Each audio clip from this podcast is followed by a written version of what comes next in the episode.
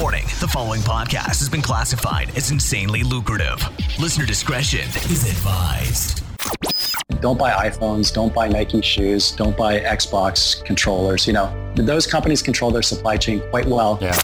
Your attention, please. Listening to the AMPM podcast may cause recurring revenue streams and unfair advantages over your competitors. Other side effects may include fatter wallets, fired bosses, and longer vacations. Listen at your own risk. Here's your host, seven-figure entrepreneur and online marketing madman, Manny Coats.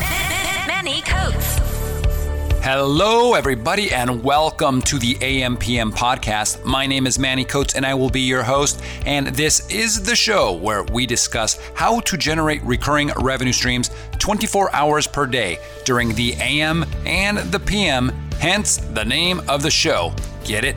AMPM podcast. As a matter of fact, I was just watching that movie, Into the Woods. I know it's not quite brand new, but I hadn't seen it, and it was pretty interesting how they mixed Jack and the Beanstalk and Rapunzel and Cinderella and who was the other one?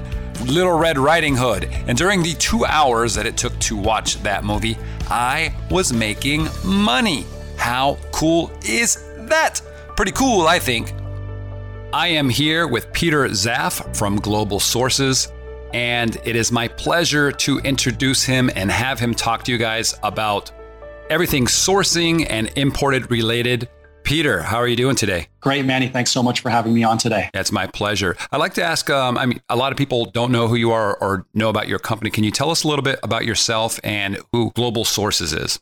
Sure. No, I've been with Global Sources for, almost 15 years now. We help manufacturers and overseas buyers, importers, wholesalers, and retailers find each other. We run a sourcing site, globalsources.com. Probably our main online competitor is Alibaba. We also run trade shows. We run three sets of shows twice a year, April and October every year here in Hong Kong. And we'll have, 20 or 30,000 buyers coming to the show, and we'll have 3,000 booths of exhibitors at each of the shows. Awesome. That sounds really cool. So I have a very important question to ask you. Fire away.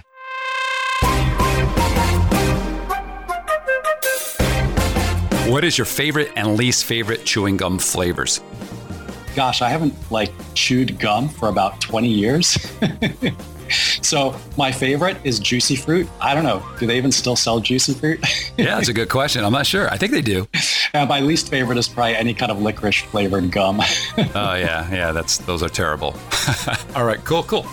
So I wanted to ask you, I'm curious, beyond the company Global Sources, do you also sell on Amazon? Yeah, so at Global Sources, we have a few suppliers that we're experimenting with. They want to launch their own branded products. So we're helping with their branded products, getting them sold on Amazon. So we've got a little bit of experience selling on Amazon from there. Okay, great. So almost everybody that listens to our podcast knows about Alibaba, and we always recommend people check them out. It's kind of the go-to for FBA.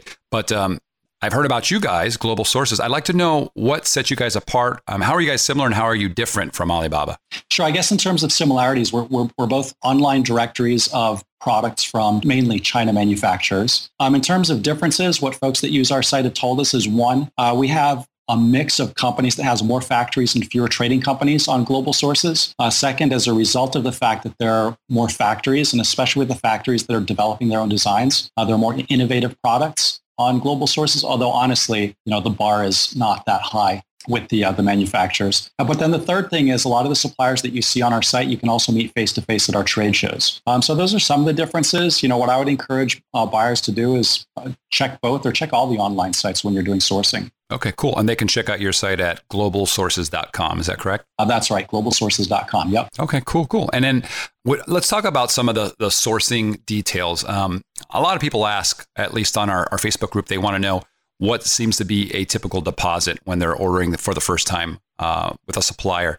And almost everybody says 30%. Is that pretty standard with suppliers? Is that pretty standard with your company as well? Yeah, no, I think it's pretty standard. Again, our company, we don't manufacture or sell. We're just kind of an online directory or a trade show. But what we see in the industry is, 30% is pretty standard for a deposit. Okay. All right, cool. And do you feel like a seller should, or somebody like us, an FBA seller should use an inspection company every time they place subsequent orders with suppliers, even if it's, for example, their 10th order? They've been doing it forever with these guys. Yeah, that's a good question. I was talking about that with another guy a few days ago. You know, I think it's really a question of risk tolerance. Here's some advantages to doing an inspection every time. First, the supplier will continue taking both your orders and the quality of your orders more seriously if he knows there's going to be an inspection every time, right? He's less likely to try to cut corners. The second thing is you got to remember there are a lot of things that can happen on the supplier side. A new salesperson, a new QC lead, new employees on the factory line, new suppliers of components, and all of those changes, you don't know that they're happening. And an inspection helps confirm that none of those types of changes has resulted in a change in the level of quality that you're getting. So I think it's a question of risk tolerance. For me personally, I would say, yeah, do an inspection every time. Okay. And one of the things that I'm doing now with some of my suppliers is if the inspection fails, I'm asking them to put a clause in the order that says that they'll actually reimburse me for the second time the inspector goes out. Have you seen, is this something that other people are doing? Is it standard? What are your thoughts on that? Good question. I actually don't know if it's standard. I think it's a good idea. I've talked to people about doing that also. I was talking to Ashish Mongover, IMEX Sourcing, about this, and he said, yes, he does this as a standard in his contracts, which was interesting. But then he said, in the majority of cases, when it comes time for the supplier to pay for that, they don't pay. So you're kind of getting more leverage, but keep in mind it's China and everything's negotiable and you may or may not actually get the supplier to pay for that, mm-hmm. But you end up having more leverage to say, hey, but you said you would. Right. So what can you do if the supplier actually refuses? It's a business decision. Are you still going to be profitable on the order? Are you going to have the quality you want? Do you want to do reorders with the supplier? It's all negotiable. If the supplier refuses, if they're a good supplier, you're getting good quality product and they're going to improve, fine, pay it. You're still going to make money. Right. What are your thoughts on when you're using an inspection company on what qualifies as a pass and what qualifies as a fail if you were to order? Yeah. So that's a really hard one. So coming back to your question of the 30% deposit, if we go back a step, mm-hmm. Most folks will be getting samples from multiple suppliers. When you get your samples, you should be looking at them closely and putting together kind of all the things you don't like about them. So you start having an objective. And that's the basis for your objective QC list. And you want it to be as objective as possible. And then on that list, if you're a little bit more advanced, you want to indicate which failures are going to be critical, which are major, and which are minor. Mm-hmm. I don't think that there's, because products vary so much that there's a specific checklist. That being said, I think there's three types of things you want to have on your checklist. The first is function. Does the product work? If it doesn't work, that's a critical failure and it's a fail. Second is appearance. Appearance is interesting because a lot of the suppliers get components from other suppliers, so they may not be able to control the quality of appearance, like small scratches in the product, for instance. The third thing that you want is around packaging and logistics issues, like weight of cartons, size of cartons, printing on the cartons. So you want to cover those three areas in your QC criteria. Now, interestingly, AsiaInspection.com, one of the inspection companies, if you register for their site, they do have checklists for about 1,000 products, which you can use as a start for your QC checklist. I'd say only as a start because the ones that I've seen, need extra work, but they're interesting from the perspective of being a good start. Okay, and this is a checklist that somebody can go online and download? That's right. It's AsiaInspection.com. You have to register for the site. And then I don't remember which menu choice it is once you're registered. Okay. All right. Well, let me ask you this. Let's say you find a supplier. Okay. You've gone through the samples. You've narrowed it down to somebody and you're like, okay, I'm going to go with these guys. What are your thoughts on getting an NDA with one of these guys or some kind of contract? Yeah. And again, everybody's got a different opinion on this. So ask like 10 other people also. But the first thing is you don't really want an NDA. You can read this up on the ChinaLawBlog.com. But an NDA is that the supplier's not going to disclose something to somebody else. But you're actually not concerned about them disclosing something to somebody else. You're concerned about them developing it themselves and manufacturing it themselves. Mm. So in China, what you really want is an NNN, which means non-disclosure, non-circumvent, non-use, if I remember what the three N's stand for. So that's the first thing. Then the second question is, well, when do you actually need an NNN? Well, if you're using a supplier designed product, probably not. If you're doing a crowdfunding project and you've got a lot of IP that you need protected, then you probably do need an NNN and some other contracts. Everything in between is kind of gray. You know, if you're doing a thicker yoga mat, do you need an NDA or an NNN? Probably not, because any other supplier could just copy that very easily. So it kind of comes down to how much IP you have, which kind of relates to, are you using a supplier design, kind of an easy design for anybody to copy that has no IP protection around it, or something that's harder for somebody else to copy that you've put some IP protection around. With the stuff that's harder to copy that you're trying to protect the IP on, then I'd start looking at some of the NNN and other contracts. Okay. All right. So if that company decides to compete with you and sell on Amazon, and you had that in place, is there anything you can do? Can you really enforce it when the supplier's in China? Oh, that's a great question. So the first thing is that in order to enforce it in China, you want to make it either Chinese language or bilingual. If it's English language only, then the courts have to go through an extra step of interpreting it, one. Two, use a lawyer that that knows China law. U.S. law is much different than China law. So if you get a U.S. lawyer to draft it and then get it translated, it's probably not going to work. Mm-hmm.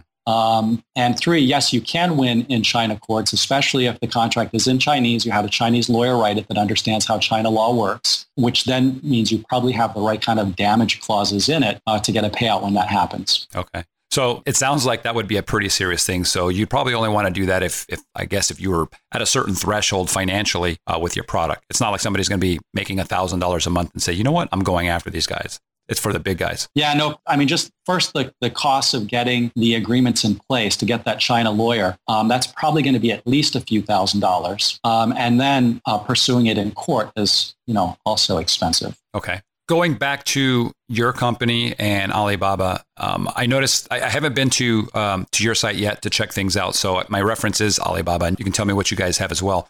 But on there, they have suppliers and they have trade companies. Do you guys have the same thing? Do you have trade companies at your site?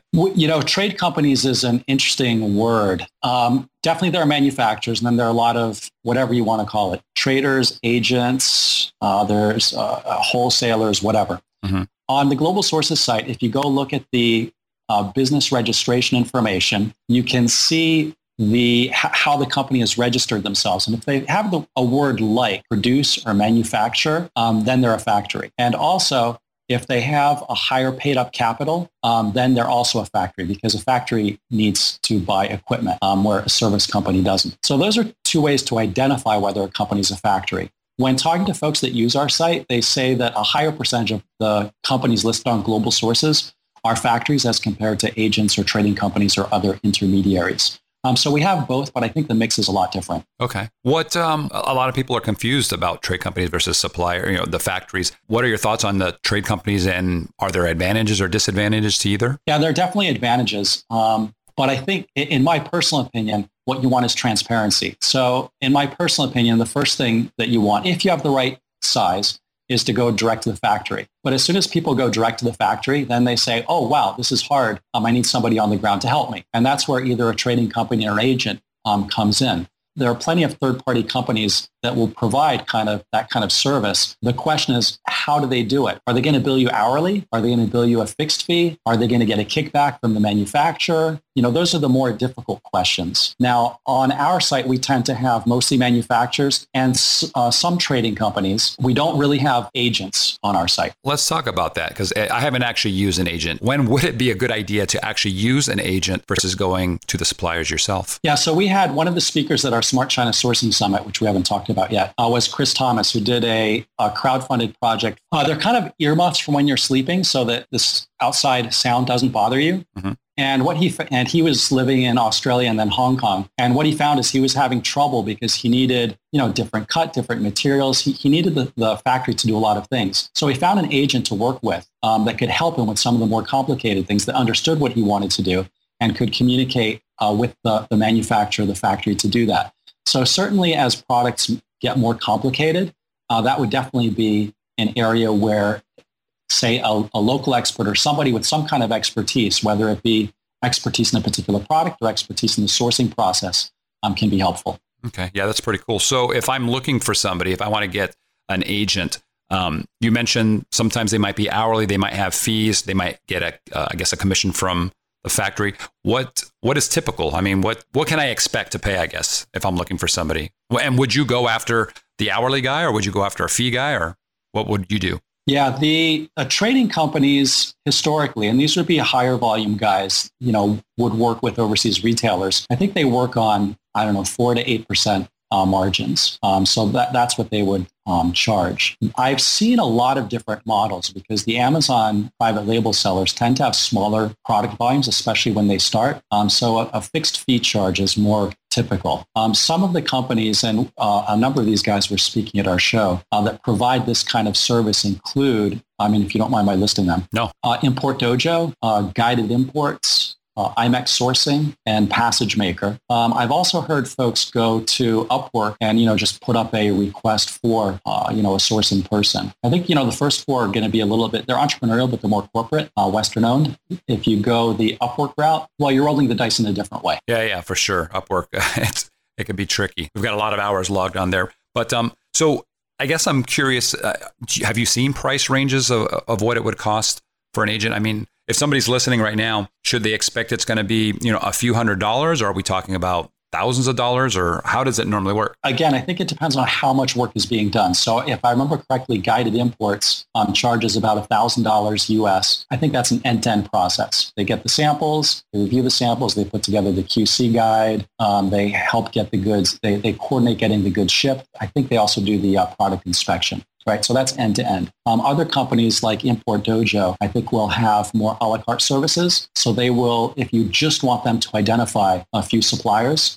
they'll do that for, $100. So there really isn't a standard right now, especially when it comes to servicing this new breed of Amazon PL sellers. Okay. That's good. It's good to know. So let's talk about pricing. I would say that is probably one of the top things people always ask is how to negotiate with their Chinese suppliers, right? And sometimes there's a cultural rift between, say, Americans and the Chinese. And with a lot of the listeners we have, they say, well, they just don't know when to go lower or when to say no to a price. Can you give us your feedback or your thoughts on, best practices when negotiating with the Chinese? Yeah, so I'll share what I heard from the larger retailers because, we've been in business for 40 years. So historically, our customers have been larger retailers, including both online at the trade shows. And this is what they tend to do. So they'll do one of two things. And one of these strategies Amazon PL sellers can use. And that is just get multiple quotes from multiple suppliers. Be very clear on your requirements, including, products, features, and functions, any regulatory and safety compliance requirements.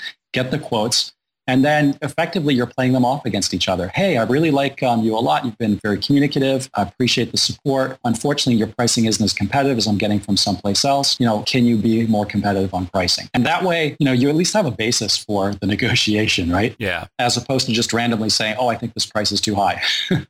So how do you know, though, when, let's say you've got three prices and you got the lowest priced one, let's say, for whatever reason, they're undercutting the other guys.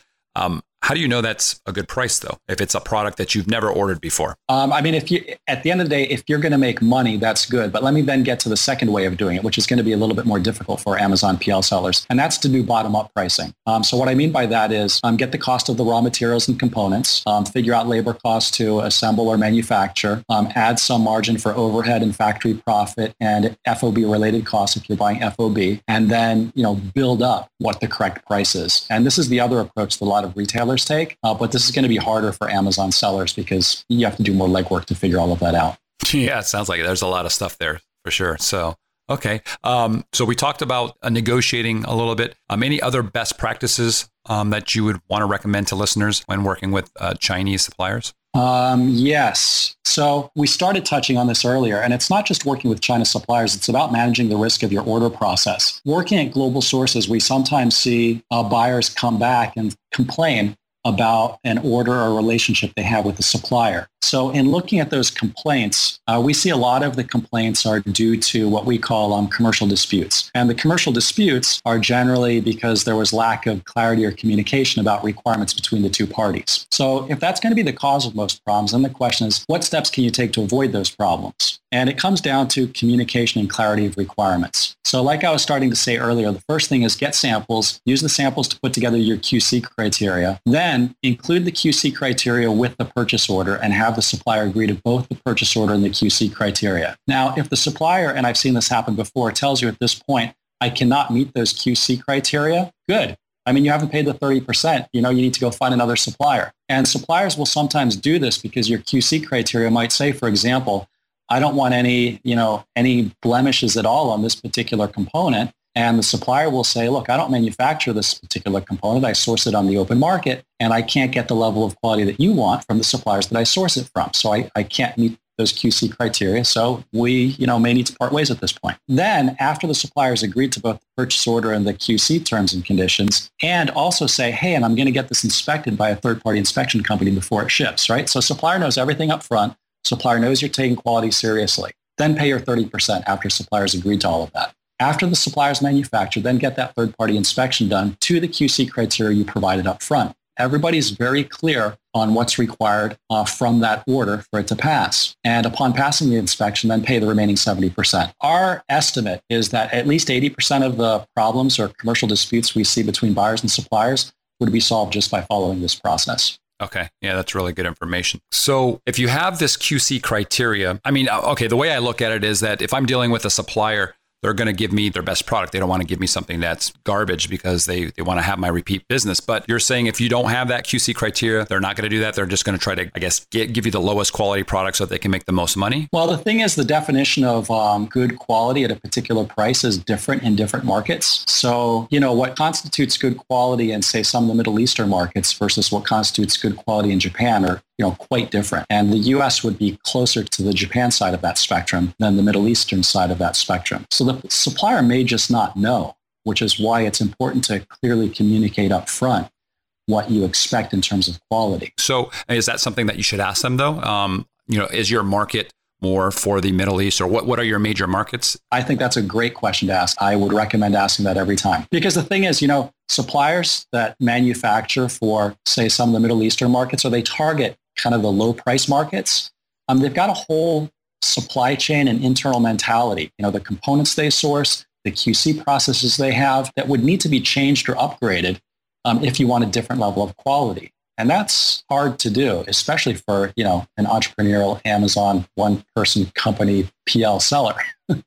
Yeah, exactly. Would you walk away from anybody that, or from a company that serves a specific market, or would you at least give them a chance? If I have a choice between two and one serves markets closer to the one that I'm targeting, I would go with the one that's closer. I mean, there would be cases if you have a super unique product and you can't find anybody else, yeah, give them a chance. But, you know, in most cases, I try to find someone that has familiarity with the level of quality that you're looking for. And you mentioned Japan is one that's pretty popular. Well, no, I just meant on the high side. In terms of the scale of level of quality, the manufacturers will generally tell you Japan is at the super, super high end. Maybe Germany and Korea are high. The U.S. is maybe above average. The different European countries maybe above average. And then Middle Eastern countries, India, Pakistan, you know, maybe lower than average. All right, cool.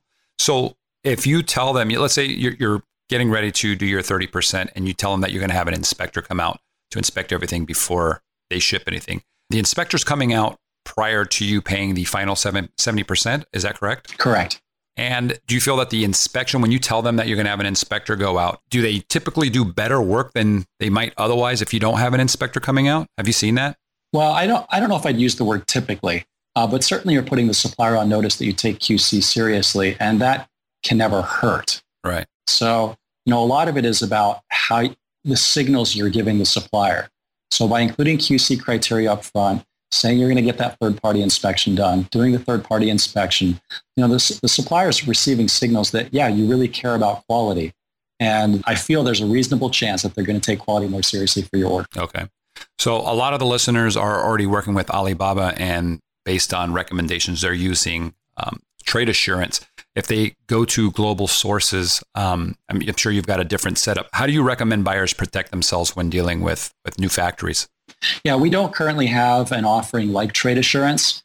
And trade assurance is kind of insurance for when things go wrong, which isn't, you know, it's kind of, maybe it's a safety net, but it's not really what you want. You can't turn your money into something. You have to go collect on insurance. And, you know, whether it's medical insurance or car insurance or any kind of insurance, you know, my experience is it's always painful to collect on. So we're much more focused on, one, making sure that the manufacturers or suppliers are good and are going to give the buyer a good experience. And second, doing things like we just talked about, which is trying to educate the community on, hey, you're You've got two different cultures working with each other. You have a lot of new people that are new to these business processes. How do you go through these business processes in a way that enables both sides to understand the expectations and both sides to then meet those expectations so that both sides can have a successful order or purchase? Right. Makes sense. What do you think are some of the things that most FBA private labelers just, they don't know about when dealing with the Chinese? Interesting question. So the first one, and this is Ashish at our Smart China conference said this. The first thing is good factories have plenty of business and probably don't need your business. Okay.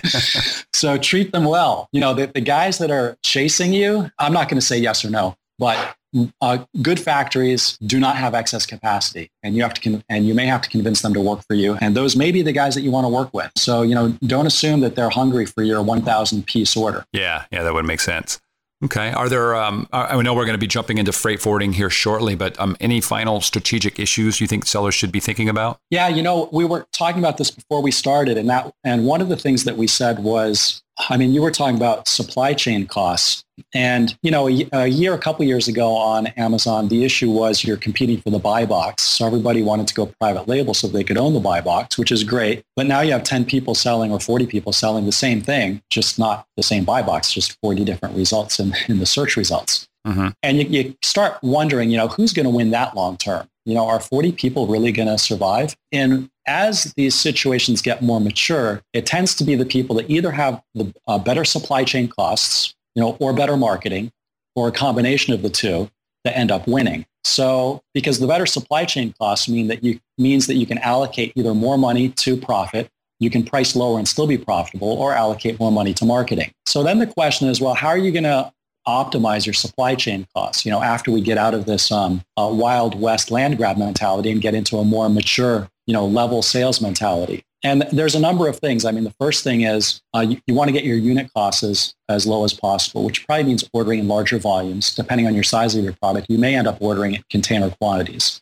Second is your shipping costs, because for a lot of, and again, this varies from product to product, but you may want to start looking at ocean shipping versus air shipping, because for some products that can be a difference of a few dollars per unit. There are other little things like the size of the packaging so that you can get more units in the container, shipping direct to FBA so you get goods to FBA faster, you know, rather than shipping them to yourself for a reinspection. You know, all of those types of supply chain things will enable you to have a lower cost, which enables you to compete for longer and make money for longer with your product. I mean, those are some of the strategic issues that I think people will be thinking about next. Yeah, that makes a lot of sense. Cool. So, very serious question here before we get into freight forwarding. Why do the Chinese always call me dear? Yeah, that's a funny one. And the answer is, I don't know. And you know what? I think I will have to ask when I go to the trade show today. I'll ask some of the suppliers that. My guess is somewhere they're just taught to do that. Okay, good. I'm not the only one then. Perfect. No, you're not the only one. All right. So freight forwarding, this has me completely baffled. I do it, but I outsource it completely. And so I know almost nothing about it. So I wanted to get an expert on. We have questions about this all the time on our Facebook group. And yeah, I just don't know how to answer some of the stuff. So let's talk about the basics first. We've covered FOB. In fact, if you want to talk about the acronyms here and some of the popular ones, that'd be fantastic. Okay. So first of all, use the word expert. Please don't call me an expert. I have experience in some of this stuff, and I can share based on my experience. But I always get worried with this stuff when people call themselves experts. And I'll try to get all of these acronyms right. But FOB is probably the one that the audience needs to know the most or the best, especially for ocean shipping. And FOB usually means that you're taking legal possession of the products after they cross the rail of the ship. So once the goods are on the ship, you have legal possession. That's what FOB means. Okay. And I think that stands for freight on board. Also frequently used term is EXW, Ex Works. And that means you take legal possession of the goods after they leave or when they leave the factory gate. So there's a couple differences between the two. With FOB, the supplier is paying for getting the goods shipped from the factory to the port. And the supplier is generally, this gets a little bit more complicated, is generally taking responsibility for the export paperwork and ensuring that export licenses and stuff are in place. Because of the export license issues, which I am neither an export nor very experienced on. I would say try to stick with FOB, because with Ex Works, it can get a little bit more complicated. Okay, that's good to know. But you can also look up, Google the INCO terms. I think it's INCO terms. There's always, go to the image search. There's a bunch of tables that show not just FOB and EXW, but there's probably 12 different phrases. CIF is cost, insurance, and freight. So that would be the supplier pays it, kind of everything except for duty to you, because that includes insurance and freight. And DDP is delivered duty paid, which means they pay insurance, freight, and duty and get it to you. And I think that the way Amazon buyers are buying for air shipments is very CIF-like, because you're asking the supplier to take on and manage the air shipment costs. Mm-hmm. But for ocean shipments, it tends to be more FOB. Yeah, my last shipment that I had, my supplier handle, they actually have their own freight forwarder. This is going to sound really crazy to you probably, but I didn't even know the name of the freight forwarder. I was just dealing with my supplier, and they said, they're a big supplier, and they said, yep, we'll take care of it. We do, hundreds of orders to Amazon every month. And they did it, and they gave me a price. Once they knew the three warehouses that it was going to, they gave me a price, and they said, Dad, this is going to be your price, and that's the delivered price, door to door. So they didn't use any of the acronyms or anything like that. Have you heard of stuff like that? Is that normal? Did they ship by air or by ocean? That one was, there's two. That particular one that was delivered was by air. So air, that can make sense, because for air, they'll probably just use a courier like UPS or FedEx, and UPS and FedEx, can drop stuff off at the Amazon warehouses anytime. For ocean, and that's where it would be, I wouldn't say surprising, but not something that I've heard before. Because for ocean, you need an importer of record. And I'm not sure who would have acted as the importer of record in that kind of transaction, one. And two, if you were buying FOB, which meant that you had legal ownership or legal title when the goods passed or got on the boat, then suddenly you have kind of legal title and you don't know where the goods are. Mm. And they're not in control of a freight forwarder that kind of you own.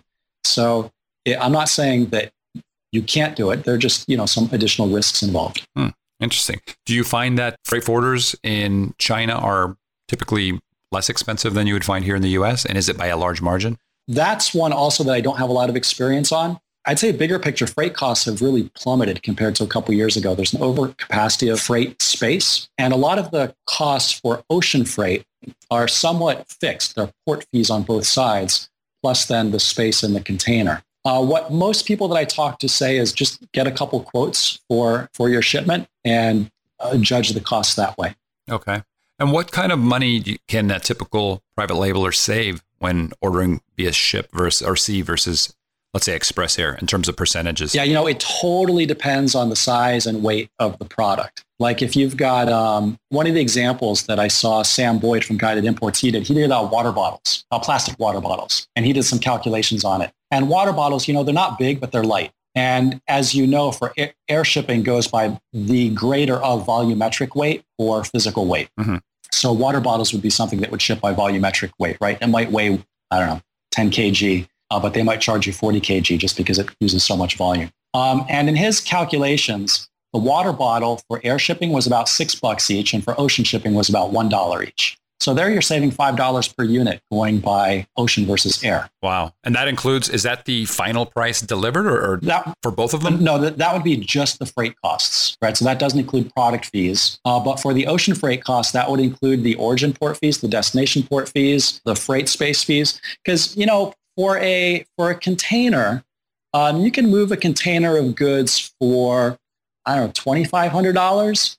So if you've got 2,500 pieces in that container, that's $1 a piece. Okay, so that's a typical price, $2,500, and that's to get it here. And here's the thing I'm confused on, because I've had quotes from, it was a different supplier in China, and the shipping fee itself was really low, but then by the time you added in, it seemed like there was about 30 other fees. Right. It ended up becoming, it was like, it jumped up quite a bit. It was a lot closer to what the express air fee was going to be. I mean, there was still a good difference, but it wasn't as low. It wasn't like 1/6, like you just mentioned, where it was $1 versus $5 or $6. Yeah, again, the example that I was giving was kind of a full container. Okay. Right. So that's 10 or 11 pallets of goods. You would never airship that much. Right. There's certainly a break-even point, because with ocean shipping, there are fixed costs. Mm-hmm. There are the port fees on both sides that are just fixed. So numbers people have said, and I haven't validated these with math, but if you're at 3 cubic meters or less, or if you're at 150 kg or less, it makes sense to do air instead of ocean, right? There are just too many fixed costs in ocean for it to make sense. But as your shipment volume gets bigger, ocean starts making a lot of sense. Okay, you said 150 kilograms or what was it? 3 cubic meters, call it 3 cubic yards. Okay, 3 cubic yards. Okay. But again, do your own math on your own products. Right. But generally speaking, so if you're over 150K or kg, or 3 cubic yards, then it becomes more. Start looking at it, start comparing. And my guess is for your shipment, if they were close, you're kind of at that break-even point. And, at that break-even point, go by air. You'll turn over your cash faster, unless you want to do it to learn ocean. Right. Yeah, that makes sense. So, and then typically, if you're bringing this stuff into the States, I've been seeing, I think the last shipment I did, by the time it got to Amazon, took about 6 weeks. Does that seem about normal? Yeah, that's within the range. I think the on the ocean time is, call it 18 days, maybe a little less, maybe a little bit more. Mm-hmm. Also, depending from which port you're going.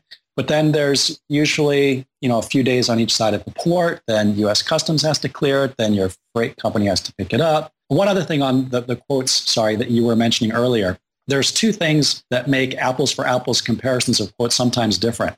And that's the inland freight. So if you're getting a quote FOB, then your supplier's taking care of inland freight on the China side, right? Getting the freight from their factory to the port. You want to make sure that when you get multiple quotes for freight forwarding on the U.S. side, that either they include or don't include inland freight, because the inland freight can be very material to the total cost. The second thing to watch out for is the customs duties. I think most freight forwarders do not quote customs duties, but they will charge you for them afterwards. So, don't be surprised when that extra bill comes in. And you're saying that the bill will come in from the actual shipping company or from the freight forwarder? Yeah, because usually the freight forwarder pays it on your behalf and then you pay them, if I understand that correctly. Okay. So, and I guess that's one of the things that confused me. So if I'm buying things and sending them out via Express Air, they say, hey, it's going to cost you $2,000 to send the stuff in. So $2,000, they ship it and it arrives at Amazon's warehouses. That's it, right? I'll have some duty fees. Or unless it's duty free. But with if you're sending it by ship, it gets to the port out here, but then there could be additional costs to actually get those things put on a truck and then sent out. And what most freight forwarders will do is they'll quote, what would be common, there'd be 2 types of quotes that are common. One is to our warehouse, right? So the freight forwarder says, we'll quote you everything to our warehouse. Mm-hmm. And then you'll need to go into Seller Central and set up the Amazon appointed carriers to pick it up from the warehouse. The second way to do is the freight forwarder will quote all the way to the Amazon warehouses. So you just need to be clear on which type of quote you're getting, again, in that apples for apples comparison. Okay. Do you feel it's necessary or advantageous to have the products come to a U.S. warehouse for inspection before it gets reshipped over to Amazon? I think it totally depends on the product. In general, I think one wants to move toward not needing to re-inspect the product. And really, what does inspection in a warehouse in the U.S. mean? Does it mean making sure that the shipping cartons are not damaged, or does it mean unpacking products and looking at the units inside the unit cartons? In general, what I understand most people are doing is they're trying to get everything done in China, the QC, the inspection, and then they have good packaging so that the product will survive the shipment well, so that it doesn't require additional inspection on the U.S. side. Okay. Let's talk about that. What kind of packaging do you recommend in terms of the cardboard thicknesses for the boxes and corner protectors or whatever else there might be? Amazon has their recommendations or requirements. I think it's less than 50 pounds per carton, less than 1,500. I forget if it's pounds or kg for a pallet. They want cartons with a certain edge crush strength. You can get all these requirements and just share them with your supplier and say, this is what we need. And that should put you in pretty good shape for the master cartons. For the unit products, each product is different. How much foam or bubble wrap or whatever do you need inside the product to prevent it from getting damaged during transit really depends on the product. If it's a glass product, you need to be a heck of a lot more careful. Yeah, right. If it's a metal or plastic product, you may not need to be as careful. Okay. Yeah, I've had products sent out to me here first for inspection, especially when I was first starting out. And there was a a massive difference between two suppliers. One of them, the box was, or the master carton was considerably thinner than one of the other ones that came in really intact and looked awesome, or the other one was thinner and the corners were kind of crushed in, which crushed, a few of the units, the internal boxes of those units, I should say. The products themselves were okay. And this comes back to the communication. And as part of the QC requirements, I would definitely put in, and these are my requirements for the master carton and for the unit boxes. Okay. All right. That's good to know. What about the made in China stickers? You see that on so many things, and I've talked to people and a ton of people just aren't doing it. How important is that? No, I think it's a regulatory requirement, but if I understand correctly, it's a poorly enforced regulatory requirement. So in the US, there are a lot of regulatory requirements, and sad to say, many of them are not well enforced. So you're kind of rolling the dice. Okay. Does it matter where it is? I mean, does it have to be actually on the product, or can it be on the unit's box, or? Again, this is not something that I'm 100% familiar with. Okay. If you want to be safe, put it on the product, put it on the unit box, put it on the master carton. Okay. Get it everywhere. I should actually check. I would ask the folks at Cascadia Product Testing Solutions, Rachel Greer, she'd be a good one to answer that question. Okay, cool. What about if the product, you've got it on a ship, let's just say it's damaged or lost or something happens. When you're using freight forwarders, is that automatically covered, or do you have to get additional insurances for that, or what are your thoughts there? Yeah. So the first thing is, we'll assume that you bought FOB, so that, you, once it's on the ship, you kind of have title and own the product. And then second, yes, when you get your quotes from your freight forwarder, there'll always be a checkbox or a question, do you want insurance? And if you check that box and get insurance, then you can make a claim. If you don't check that box, then I don't think you can make a claim. Okay. Is it pretty standard? I mean, from what you've seen from clients, are most of them getting that insurance? This is not something I've asked folks, whether they usually get the insurance or not. And I think the insurance is, if I remember correctly, it's 0.5% or 1% of the order value. Okay. So it's really low. Yeah. It's again, an issue of risk tolerance and whether you want insurance or not. Yeah. Have you heard any stories of people just completely losing their packages, their shipment? Not many. I mean, the stories that I hear more are things like, hey, the product got to the US, it didn't clear customs because it didn't have the FDA approvals it needed, so the product got destroyed. Okay, so here's a scenario that I was thinking about. If Amazon is they charge 30 cents per unit to do placement service. So instead of me giving 3 different warehouses to my supplier, I can have everything shipped to one and then have everything just brought in and shipped, put it on a truck and then it goes to that one warehouse versus them then having to split everything up, put it on 3 different trucks, right? Yep. So in that type of a scenario, could it be potentially cheaper to do that placement service, have it all go to one place versus actually splitting it up the way Amazon wants? Yeah, I think, and if I remember correctly, it's 30 cents, yeah, or more because it's partly weight-based. Correct. This is an interesting supply chain cost optimization question. I think the first question is when you set up your, the fulfillment order in Seller Central, is Amazon going to send it to multiple fulfillment centers or not? What I've seen more recently is they're only sending stuff to one fulfillment center for some orders. So that's great. Then you solve the 30 cent problem. You don't have to pay the 30 cents. Yeah. But if they do send it to multiple fulfillment centers, then you need to think about, does that make sense or not? And if you want to optimize your costs, what you can do is you can figure that out before the supplier has palletized goods. So you can tell the supplier, hey, palletize the goods so that these 2 pallets go to this fulfillment center, these 3 pallets go to this other fulfillment center, and these 2 pallets go to this 3rd fulfillment center.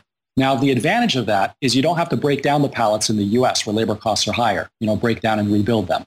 The disadvantage is you may not be optimizing the use of space in the container. Mm. So that ends up depending on, how the pallets are configured and how much product you can get on each pallet. That makes sense. So I was just thinking, though, you mentioned that you typically see Amazon having you send everything to one warehouse. Are you speaking specifically about palletized products? Yes. What I've seen and I have a lot more experience with the ocean stuff than the air stuff. What I've been seeing is more comments that for the ocean stuff, Amazon is increasingly, I'm certainly not saying always, is increasingly sending stuff, requesting stuff be sent to one fulfillment center instead of multiple fulfillment centers. I don't know why. Yeah, no, hopefully that's the case. I haven't been doing too many palletized orders. Speaking of which, for those listeners that don't know what palletized even means, can you briefly describe that? Sure. So the pallet, if you go to the grocery store parking lot, you see those wooden things.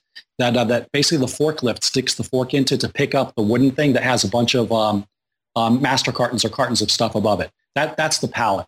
And usually they're made out of wood.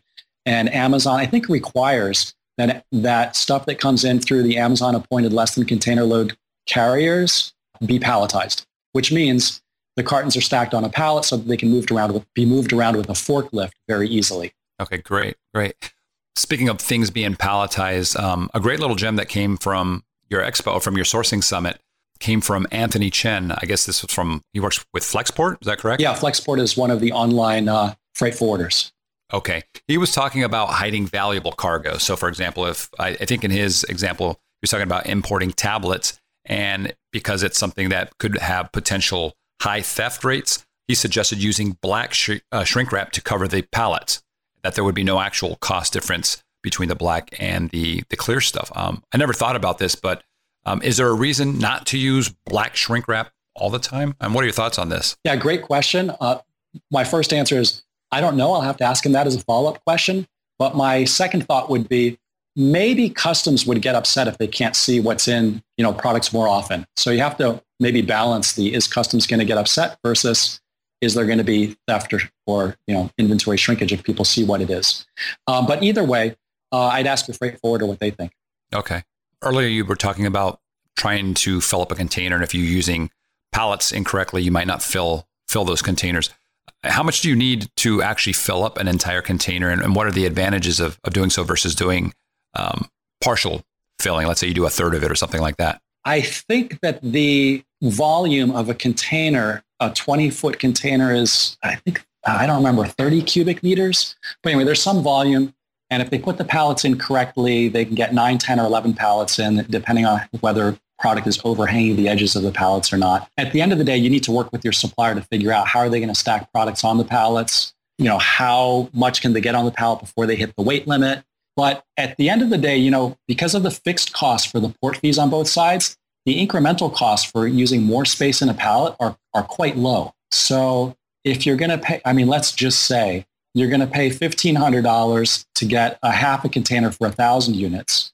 You might pay, let's just say, $2,000 for a full container for 2,000 units. Oh, wow. So that then you're going from $1.50 a unit to $1 a unit. That's a savings of 50 cents a unit for moving from a partial container to a full container. Now that, that's just a very rough example. Everybody needs to do the math on their own products. Right. Okay. What if you're ordering from the same supplier, you've got multiple products? Do all the products, if they're different SKUs, have to be palletized separately? No, Amazon does not require different SKUs to be palletized separately. They just require all of the goods to be, somewhere on all the pallets in the shipment. All right. That's good to know. And then if you're dealing with, you were talking about trying to fill up a container because, the additional cost is minimal, let's say, versus half a container.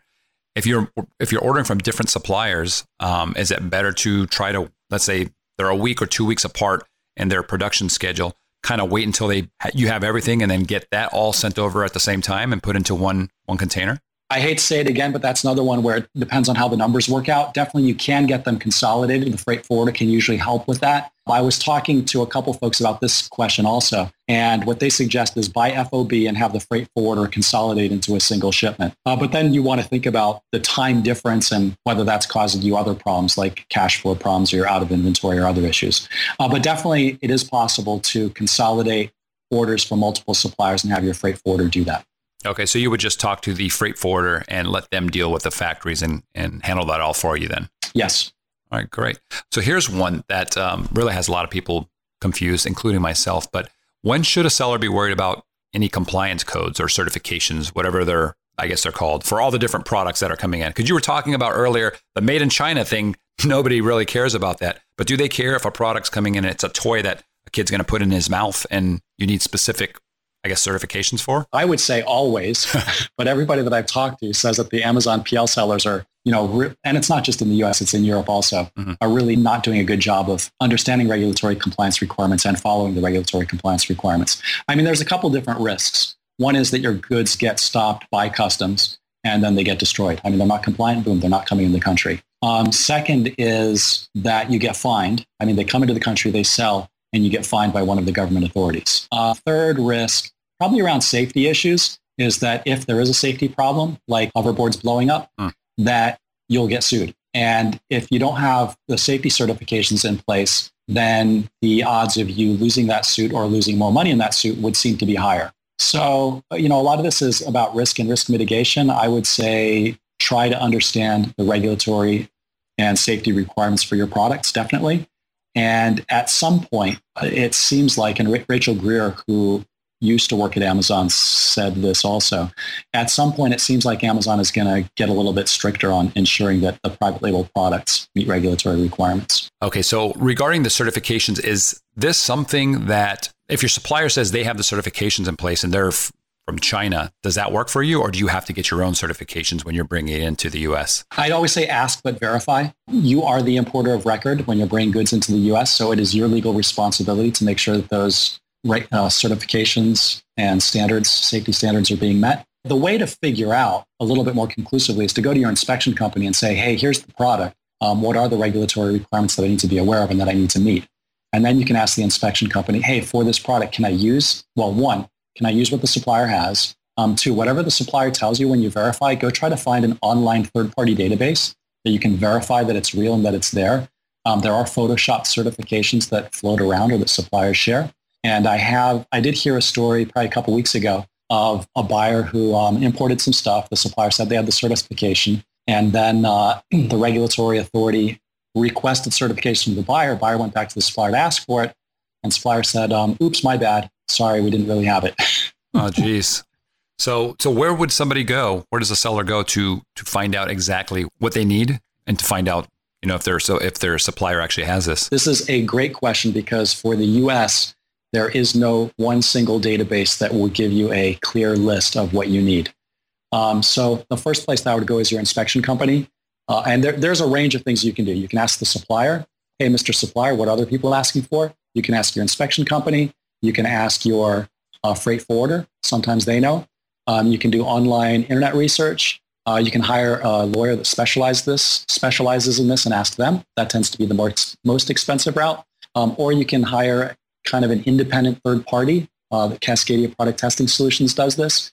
It'll do the research for you and tell you what you need. So there's a lot of ways to do it, but they all, you know, cost money and take time. Right. Okay. Yeah. And I've dealt with suppliers that they'll send me the images of their certifications, and I've used those and I haven't had any issues, but I'm like, man, just like you said, one of these days I'm going to get with a new supplier and they're going to say they've got it. And that would be, I guess, a horrible situation. You get everything into port and then you don't have it. And you said they could even destroy the products. Yeah. Again, depending on the compliance issue and the product. So if your supplier has the certifications, the countries each have their own certifications, right? So they might have a certification for China, but not for the U.S. So is that right? And would you need to ask that specifically? Yeah, absolutely. Every country has their own certification or regulatory compliance or safety requirements. So you need to understand your countries, which, you know, for most listeners will be folks selling in the U.S., regulatory and safety requirements, and make sure that those are the ones you're asking for and those are the ones that are being met. All right, great. One of your speakers at your sourcing summit had mentioned that some of the FDA regulatory compliance paperwork or I guess certificates, there was one called the ASTM regulatory compliance. They're not that expensive typically. You can get them for under $1,000. Is that kind of normally what they go for, or is there a vast range? You know, I was asking the folks at Asia Inspection, I said, hey, wouldn't it be easy to just do a list of, you know, regulatory compliance requirements, the tests that are required for those and how much they cost? And they said, yeah, we have one of those. It's 40 pages long. And I said, okay, can we do a list of just the ones that are used more frequently?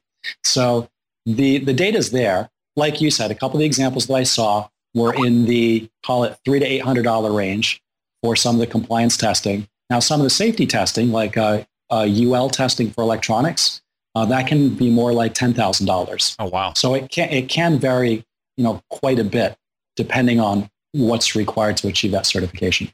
Okay. And this is really good information. So let's say that you're just getting going and you want to find out what code your product is even in. For example, if I'm importing small plastic toy cars, you know, is my code going to be for plastics or is it going to be for toys? And I imagine that could be a big difference because some things are duty-free and some aren't, right? Yeah. So what you're talking about is the HS code or the HTS code. And somebody explained to me the difference between those two. I think one is used in the US and one is used in the rest of the world. But it's basically the classification. It's a 6, 8, or 10-digit number. And I think the number of digits varies by country.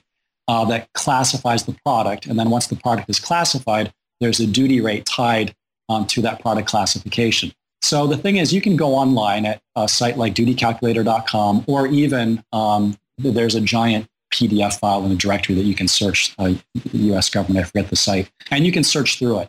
The thing is, at the end of the day, it's the government inspector guy who sees your information coming through that decides. So for instance, one of my friends was importing buttons, but they were the buttons for an old Jeep, you know, the horn button, not a shirt button, but it was described as buttons.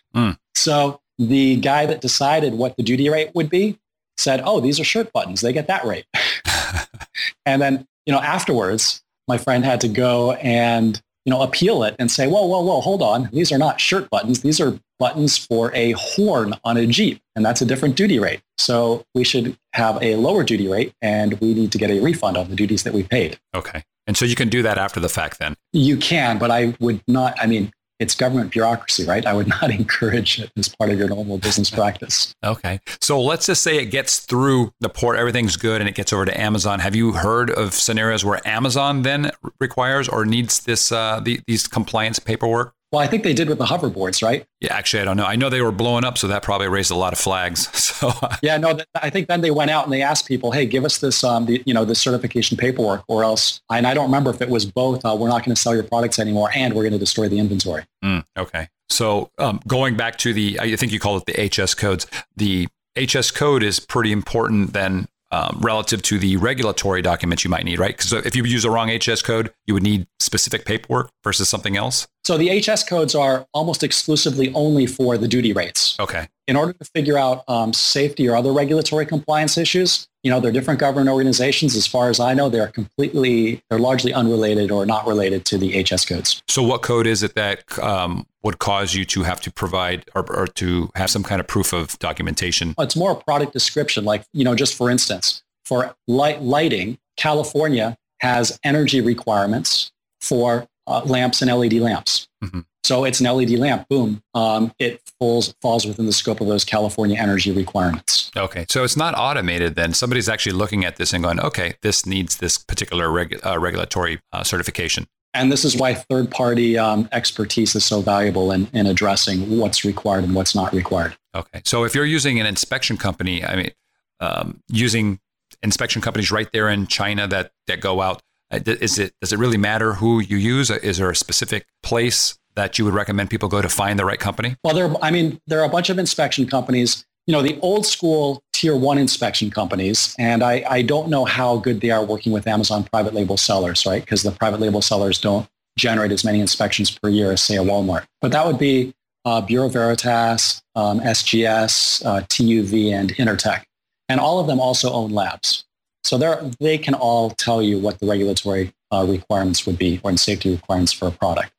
I'll call it the next group of inspection companies that I think are more receptive to working with the smaller, you know, inspections per year, Amazon private label sellers. They include companies like Asia Inspection, Asia Quality Focus, InTouch Quality, VTrust, ProQC. I mean, there's a bunch of them. But these companies are a very, very, very good first place to check. What are the regulatory requirements for this product in this country? And if they can help you, great. If they can't, then you need to go to plan B, which might be find a specialist. It would be a safer way. Do some internet research is, you know, helpful, but may not be as comprehensive. Okay. Would you ever let your supplier choose the codes for you before shipping things out to you? I think you can ask. So again, this comes to the duty rates. I think I'd be happy to ask the supplier, hey, what HS codes do you normally use? We were trying to capture HS codes from suppliers. And it turns out that because the HS codes are a little bit different in each country, they often don't know because it's the destination country's code. So they often don't know the exact code. So I think you can ask them and that'll narrow it down and give you guidance, but you should still go double check. I mean, the worst that'll happen is you'll be surprised by having a higher or lower duty rate than you expected. All right. And if let's go on back to the compliance certifications and things you need, are those things pretty fast? Is it just a matter of a few days or does it take a long time? If I understand correctly, a lot of these lab tests take 2 to 3 weeks. I believe that something like a UL safety certification may take longer, 4 to 6 weeks, if I remember correctly. And that's taking the product and you have to bring it into the U.S. to actually send to a lab here? Is that how it works, or is it done there in China? No, there are labs in China also. If you're doing it through your inspection company, they'll have preferred and trusted lab service providers. Okay. All right. And also it depends on the test. Many of the tests can be done in China. I would suspect that there are some specialized tests that are not done in China yet. Okay. And some, I saw a particular listing of inspectors, and they were a few $100s typically. There was probably like 20 or 30 of them on there, different companies. Does that seem really low, or is that something that you would say is normal? What are your suggestions? The inspection companies that I listed previously all charge about $300 per man day. Okay. And for an Amazon private label order, typically will not require more than one man day for the product inspection. So those would be typical charges. I have seen reports of, I'll say, entry-level local inspection companies that are charging as little as $100 per man day. I don't have experience and I'm not familiar with those companies, so I don't really know the difference in the service level that you get from them. All right, great. So let's talk about continuous bonds. That's something that I hear freight forwarders talking about. Can you tell us what that is and when do you need it? All right. So if you're importing goods, and I'm going to talk about by ocean, I'm not as clear on this for air freight. You either have to pay a $100 bond, and if I understand correctly, it's a bond to make sure that you're going to pay the customs duties. You have to pay either $100 per shipment, or you can get a continuous bond, which allows you an unlimited number of shipments over a 12-month period. And the continuous bond, I think it depends on who you get it through. I believe the range of numbers is between $300 and $600. So your break even ends up being 3 to 6 shipments per year. If you're going to do more than 6 shipments per year, get a continuous bond. Okay. On the flip side, is there an amount that you can import into the U.S. without incurring any fees? So I believe that the threshold was recently raised to $800 U.S. Okay. So it's really low. Yes. All right. So if you've got a $1,500 shipment, I guess technically if somebody wanted to be thrifty, they could break it into 2 shipments and send it that way. Is that right? Yeah. So, and then it depends on what's the duty rate. I mean, a 3% duty rate on $1,500 is what, $45. Yeah. By splitting into 2 shipments, you're probably going to incur more than an incremental $45 in costs. But I mean, it depends on the math. That makes sense. Right. Okay. Well, let's talk about small factories versus large factories. I mean, that's your company. You deal with factories all the time. I've heard it's oftentimes, you know, it's better to be a bigger fish in a smaller pond than the other way around when dealing with suppliers. So what's your thoughts on this? Yeah, I think that there's advantages and disadvantages for both approaches. I mean, the advantage of the larger factories, they tend to have more experience. They tend to be working with the larger retailers. Certainly the disadvantage is your order is a small order and it will likely get bumped for one of their better customers if, you know, it comes to that. But the larger factories may have capabilities that the smaller factories don't. On the other hand, you know, the smaller factories, like you said, where you're a bigger fish in a smaller pond, you may get better service. You may be able to get more changes, or your timelines hit more regularly. So, you know, both have advantages and disadvantages. Okay, that makes sense. And then would you recommend that all your packaging, your labels, the FN SKUs made in China, all that stuff get done by your supplier there in China? Yes. Just all at the same place, because it doesn't cost much more, right? So we're talking about cents typically. Yes. But I would also say, as part of your QC requirements, you know, get all of that stuff from Amazon on the palletizing requirements, the carton weight requirements, the carton size requirements. You know, just make that a standard part of your requirements list. You can reuse it, you know, with every supplier, mm-hmm. and share that with the suppliers upfront with your purchase order, so they know what you want to do and they can price it in appropriately. Okay, I'm going to be jumping around here because as we talk about things, you'll remind me of something that I didn't ask, but. For pallets, or actually for ship containers, if you're doing half a ship container or a full ship container, is it a requirement that everything be on pallets? I believe with Amazon, it's a requirement that things be on pallets. I heard a story from one person where they got a container of stuff that wasn't palletized, and it took them like 2 hours to unload the container because they had to hand carry each carton out. So I believe it is a requirement, yes. So Amazon will say if you... I guess there's a number. I don't even know what the number is. If there's a certain number of boxes in a particular order, do they require a pallet then? Because I haven't seen that when I'm ordering. I've done stuff where it's like 167 cartons, master cartons, and it doesn't. and I'm not selecting palletized or anything like that, and everything goes through. Is that air shipping or ocean shipping? I think for air, because it's going by courier, they'll take one pallet at a time. Uh-huh. But for ocean and air freight, I'm not as familiar with. But for ocean freight, I believe it has to be palletized. Okay. So that's a good point. So you're mentioning air freight. So there's express air, which we talked about, which people can get, you know, in 4 to 7 days, sometimes even faster. I've seen it just recently where it was real quick. But when you're talking about air freight, it's like the air version of sea shipping, right? It takes a little bit longer. Can you tell us about using airplanes and what the difference is between that and sea shipping? Yeah, I'm not an expert on that. I mean, like you said, it's going to be faster. It's going to be more expensive. I think that the goods are more likely to need to be palletized. And like you said, my understanding, it's the air equivalent of ocean freight. Okay, that makes sense. I haven't actually used that. That's the one thing I haven't done. So can you recommend, well, actually, we talked about inspection companies. Do you have a particular place that you ever recommend people go? I think, yeah, the ones that I listed earlier are all reputable inspection companies. Beginning. I mean, I can run through them again or... No, that's fine. So do they, if you've got suppliers in different cities, for example, do they handle all that, or are they specific to one city typically? Oh, that's a good question. I think the ones that I listed will usually handle any city. Then the follow-up question is, do they handle them with their own employees or with, part-time folks? And that depends on the city.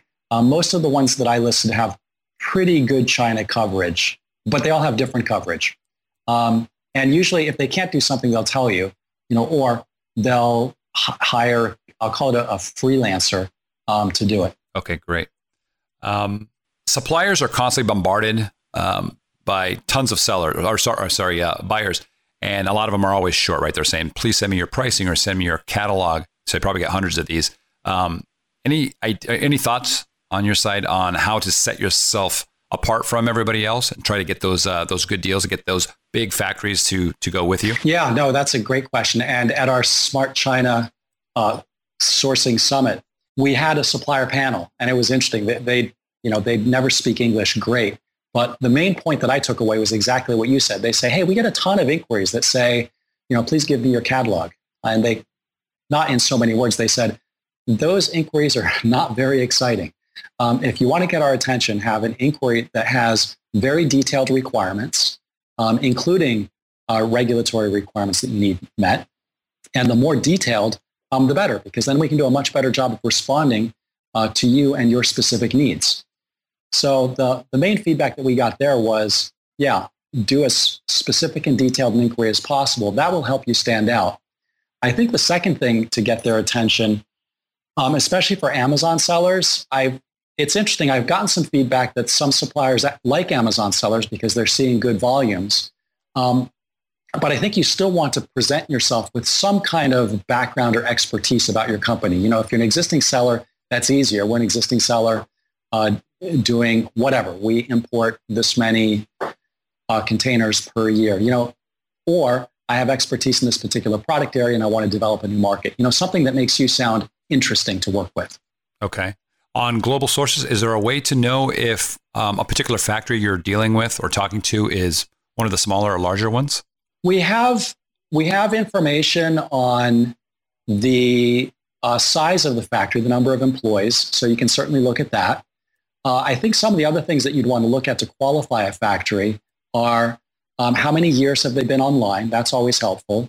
Actually, most important is, are they verified or not? And the ones that you see with stars will all be verified.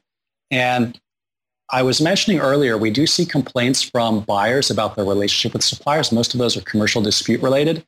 In very, very, very rare cases, we do have situations where a supplier isn't, acting in accordance with what we would expect of them with buyers. So maybe one time a year, we have to pull a supplier down. But what that means is the vast majority of suppliers are pretty good. So any of the verified suppliers are fine. But then within the verified suppliers, if you needed to further narrow down, number of years that they've been on the site, we have their major customers. So who are they exporting to? There you might look at the country that those customers are in. And you can also see whether or not they're attending trade shows. So those are some of the things you can look at. Okay, great. So if I find some companies on there, let's say I have a product and I'm going to make a bundle out of it. And It's going to be a dry eraser board. And then I also want to, I want to make it unique. So I'm going to include some markers, a 6-pack or 8-pack of markers, let's say. But I'm using 2 different factories for this. Okay. Through Global Sources. What do you recommend somebody do there? Is it cheaper to have the 2 factories communicate with each other? And like, does one factory send the stuff to the other and then they bundle everything together? Or do they send it to a third company that does that? Or do you do it here in the US? What's your process there? Right. No. So I think you outlined exactly the 3 options. The one of sending it to the US and bundling it there would seem to be the most expensive option. So that would be the one that I would recommend last. There may be reasons you want to do that, like you want to be very secretive and don't want anybody to know what you're doing, which then comes to the second option of having a third party in China bundle the goods. And again, you would do that if you don't want either party to know what the final product is. And companies like Passage Maker help brand owners and retailers in that situation. And then the third option, like you said, if it's not very secretive, is see if one supplier or the other supplier can just take the shipment from the other one and bundle it together the way you want it done. Okay. What's Passage Maker? Passage Maker, they also spoke at our Smart China Sourcing Conference. Mm-hmm. Basically, they're an on-the-ground project manager and sourcing agent. They work with everybody from large brand owners down to Amazon private label sellers. Okay. So if I wanted... Because I wouldn't know where to start to find, let's say, a third company that everybody, the other 2 factories would send everything to get things bundled. Is that something that you could find on Global Sources, or is that somebody you would use Passage Maker to actually set that all up? I don't think that we have a way on Global Sources to easily find, hey, these people specialize in, consolidating or assembling products from multiple sources. Mm-hmm. Passage Maker does do that as one of their services.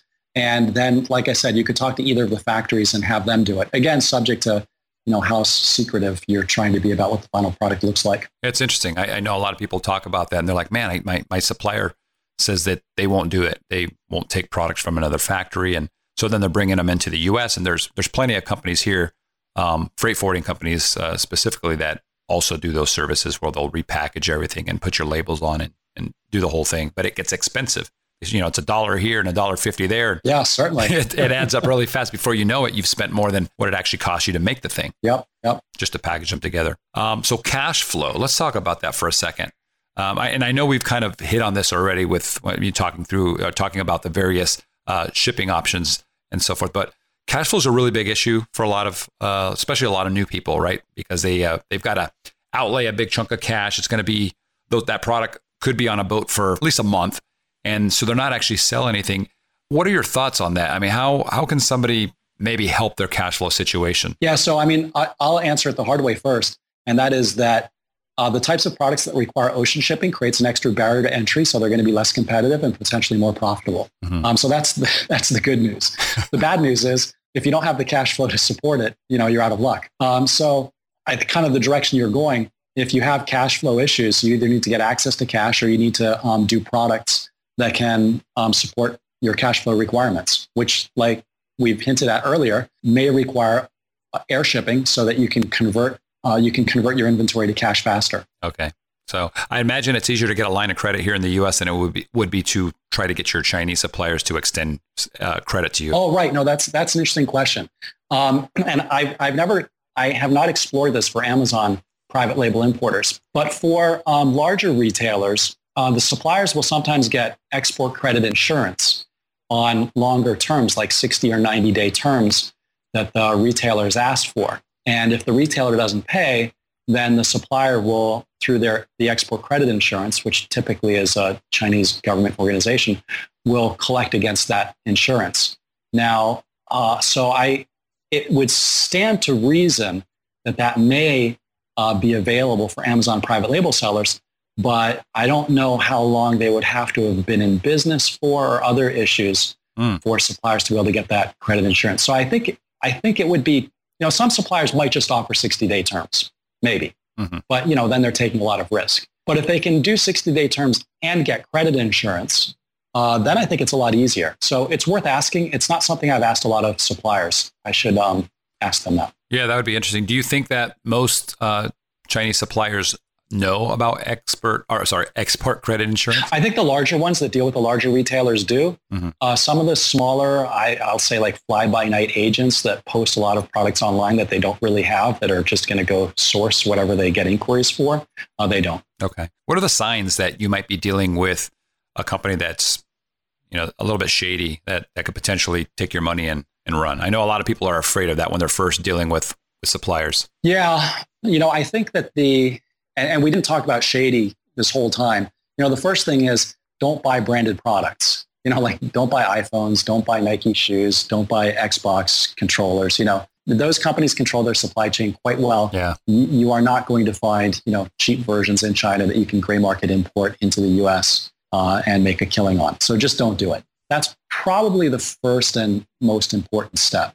After you've done that, another problem that we've seen a little bit, and it's just one that you need to be aware of. It's kind of like identity theft. You just need to be aware of it. And this is where the supplier's email, well, two things can happen. But basically, you send money to the wrong bank account. Mm. And there's two things that can cause that. One, the supplier's email account gets phished, and then the phisher sends you an email that says, oh, hey, our banking details have changed. Send the money somewhere else. Second option is employee has left the company, becomes a rogue employee, and says bank details have changed, send the money to a new bank account. So whenever you get a request to send money to a new bank account, I mean, like, triple check it. Don't call just your contact. Try to find independent phone numbers for the company to validate that the new bank account is real. Okay. Now, in between, another area that raises red flags for me is Western Union. Most of the buyers that I've talked to say do not pay, especially for an order by Western Union. Maybe samples, but more common for samples is still either wire transfer or PayPal. Yeah. So if a supplier is saying Western Union only, to me, that's a red flag. Yeah, for sure. Okay. So, and PayPal is a pretty safe option based on their guarantees that they offer from what I've seen. I think PayPal is certainly safe for samples. I've seen mixed feedback on what they will do for larger orders. And to me, then it's less about the insurance and it's more about the process we talked about earlier. You know, just do the process right to minimize risk so you actually get product that you can sell profitably. Yeah, that makes sense. Do the get the due diligence all done initially so you don't have any of the problems and later. And like I said, the verified suppliers on Global Sources, I don't think you'll have problems with any of them. I mean, if you do, send us an email. Yeah, right. That's perfect. Exactly. So if somebody, well, let me ask you, on Global Sources, does it show the name of the company as it will appear on the bank account so that if you are actually wiring money, you know that it's going to the right place? Oh, that's an interesting question. And the answer is two parts. One, the company name that we have on Global Sources is the legally registered company name in China. So part of the answer is yes. But what happens is that the company may have other legal entities, and you may be dealing with one of the sub-factories, like if they have 8 different subsidiary factories. Or some of them do have bank accounts in Hong Kong and will request you to pay there. So if you have any questions about whether the bank account you're paying to is legit or not, just send our customer services an email, and we'll take a look and confirm or not confirm. Okay, great. Wow, man, you've answered so many things here. So this it's an awesome podcast episode. It's fantastic. I want to talk about a few more things though. Beyond Global Sources, you also have a trade show. Tell me about that. What are the typical show seasons, and what are the advantages of our listeners actually going and attending a show? Sure. So we run shows twice a year, primarily in April and October. Each show season has 3 sets of shows. Each show is 4 days. Our first show is usually an electronics show. We'll have about 3,000 or 3,500 booths of exhibitors. The second show, we co-locate a mobile electronics and a gifts and home show. And the third show is a fashion accessories show. We set up the shows at the same time as other shows, including the Hong Kong Trade Development Council shows here in Hong Kong and the shows at Canton Fair. So a lot of the returning buyers or the buyers from the larger retailers, you know, they'll come out for show season and visit multiple shows. And which shows they visit depends on, you know, their needs and what they're interested in. So yeah, we run those every April and October. At this show, in our phase 2 show, we also ran, which we mentioned a couple times, our Smart China Sourcing Summit. And that was targeted at Amazon FBA private label sellers that were importing from China. We had about 16 speakers, got great feedback from it. We covered a lot of the issues that we talked about today. We covered there from various speakers, along with some case studies, some how to walk the show floor, supplier panel, and also some information on selling on Amazon. So that's another thing we're doing. We'll be running that again in October, the 17th through the 19th, co-located with our Phase 2 show. But yeah, the shows are great. People ask, do I need to come out to shows? And I guess the answer is no, you don't need to. But there are advantages that people see when they come out to shows. The first is there are a lot of exhibitors that only go to shows. They don't advertise online. So first, you're going to see new suppliers. Second, a lot of the suppliers don't make product available online because then their competitors will see it more quickly and copy it more quickly. So you're more likely to see newer, more unique products at the trade shows. Third, by being at the show, you get more credibility with the supplier because the supplier knows that you've invested to come out to the show, and they think that you're a more serious buyer then. And then it's easier to get your work in orders done with them. So that's kind of half our business is trade shows. The other half is online, which we talked about, the globalsources.com site. And there we have a bunch of suppliers. A lot of them are verified, and also a great place to check outside of show season to find suppliers that you may want to work with. Okay, great. And so you said smartchinasourcing.com was the show within the show. What's the name of the main shows? So the main shows, we call them Global Sources Exhibitions. You can find them at globalsources.com/exhibitions. And I think one we call our electronics show, one our mobile electronics show, one our gifts and home show, and one our fashion accessories show. But if you Google Global Sources Exhibitions or go to globalsources.com/exhibitions, you can find details on the shows. Okay, great. So the next show is in October? That's right. Our next show season is in October. And I think I forgot to say all of these shows were in Hong Kong. I took it for granted. But yeah, next show season is in October. Awesome. So and what does it cost to go to the shows? So the shows, if you pre-register in advance, they're free. I think for our electronics show, we charge 50 Hong Kong, which is about $8 US for buyers if they register on site.